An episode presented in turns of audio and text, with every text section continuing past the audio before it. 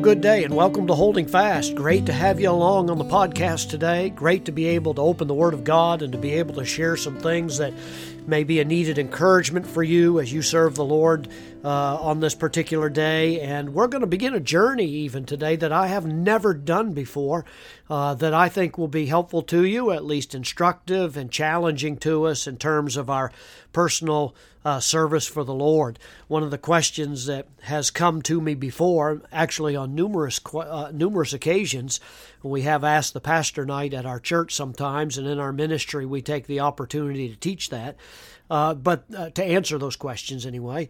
And one of the things that has often been asked before is about whatever happened to the apostles. I am currently preaching through or teaching through the Gospel of Matthew on Lord's Day evenings. And one of the questions that has come up recently is whatever happened to the apostles themselves? We know that historically, traditionally, many of them paid a real hefty price for their devotion to the risen Lord Jesus Christ. In fact, that was something that was even revealed by Christ himself to some of the disciples, that they would actually serve the Lord, and it would cost them their very lives to do so.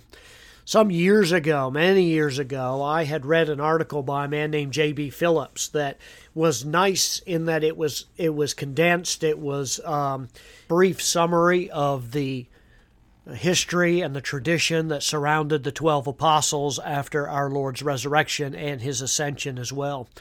And if you're a reader of the New Testament, you will eventually find yourself wondering about the fate of the many people that appear throughout the New Testament, especially, though, the apostles who were so important to Jesus and to whom he gave his commission to take the gospel to the entire world.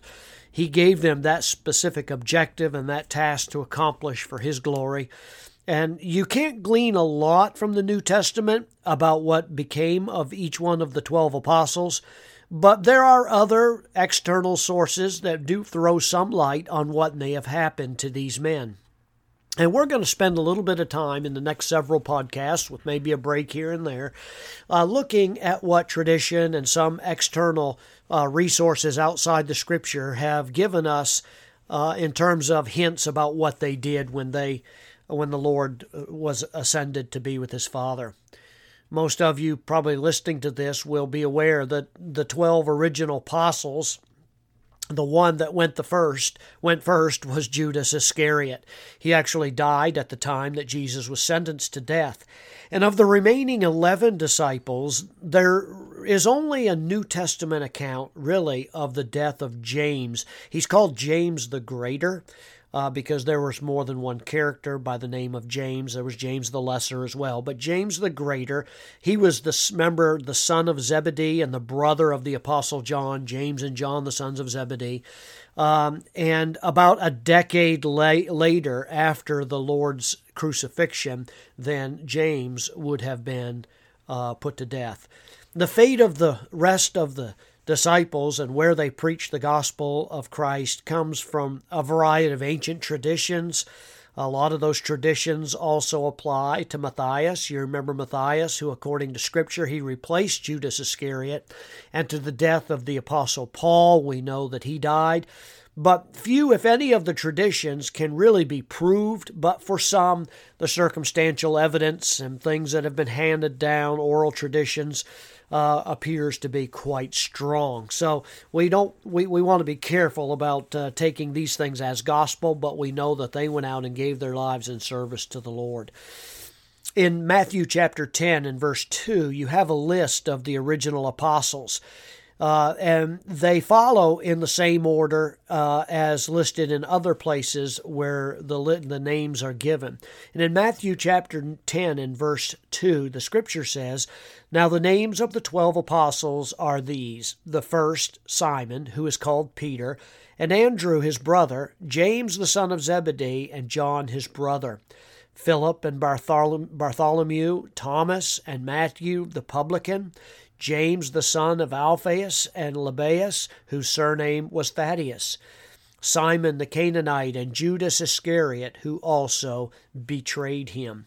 So that's the list that traditionally is given in the Scripture, and that's the same found throughout the Bible. But I want to start off with the first one that's in that list, and that, of course, is the preeminent apostle, and his name was Simon Peter, a fisherman by trade. Peter worked among the Jews before he eventually did reach Rome, we are told, where he continued his ministry. There is some debate as to whether he actually made it to Rome at all, and may have died even before that time occurred in Israel or Palestine.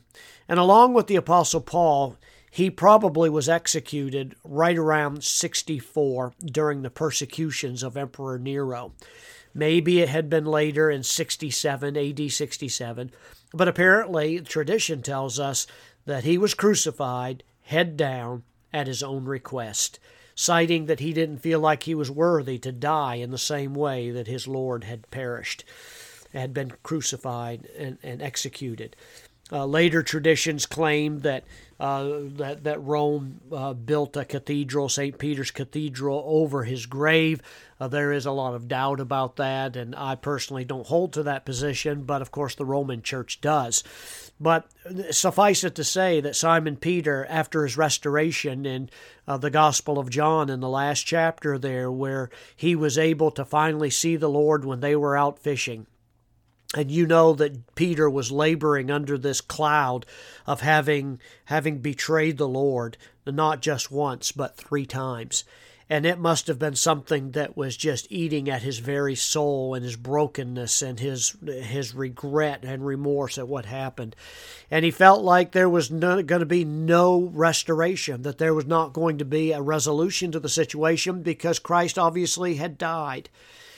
But yet the resurrection came. And here Simon Peter and the other disciples are out on Sea of Galilee, and they're fishing. And, of course, someone sees the Lord on the shore.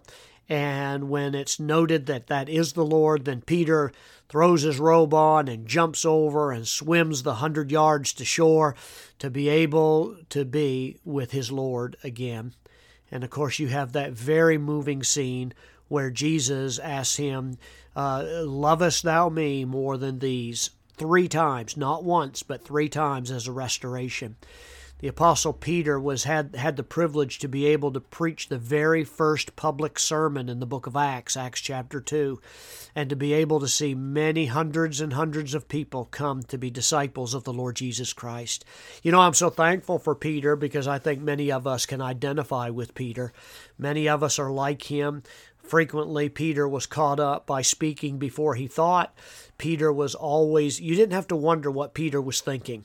He was somebody who was very much a man of passions, a man of emotions, and oftentimes the Lord had to correct him on those issues. But our Lord loved Peter. Aren't you glad of that today? I know I am. Peter was one of those subscribers to that phrase, open mouth, insert foot, chew vigorously. Peter would often do that, and then he would just grimace at what had happened. You think of the transfiguration up on the mountain, and Peter, not knowing what to say, just blurts out about establishing shrines there on the mountain. And I'm sure there were many times that our Lord shook his head and just said, "Oh, Peter, Peter, what am I going to do with you?" And yet Peter, even in his failure, knew the place that he had to be. He would jump out of a boat and swim all the way to shore to find his relationship with Jesus Christ the way it ought to be. I wonder, do we today? Do we run to self-help books? Or do we run to the only one that can restore a right relationship with our Father in heaven? That is Jesus Christ, our Lord, our Savior, and our Redeemer. Simon Peter came to know that perhaps more than any one of the disciples that walked with Christ. A simple fisherman, but a man that loved God and loved our Savior with all of his heart. Why don't we be like that today? Why don't we make that the priority? Let's run to Christ those times when we have failures in life. Don't turn to a friend. Don't turn to a library book. You turn to Jesus, and He will answer the pain and the hurt. He will restore you to a right relationship. relationship by His grace. God bless you today.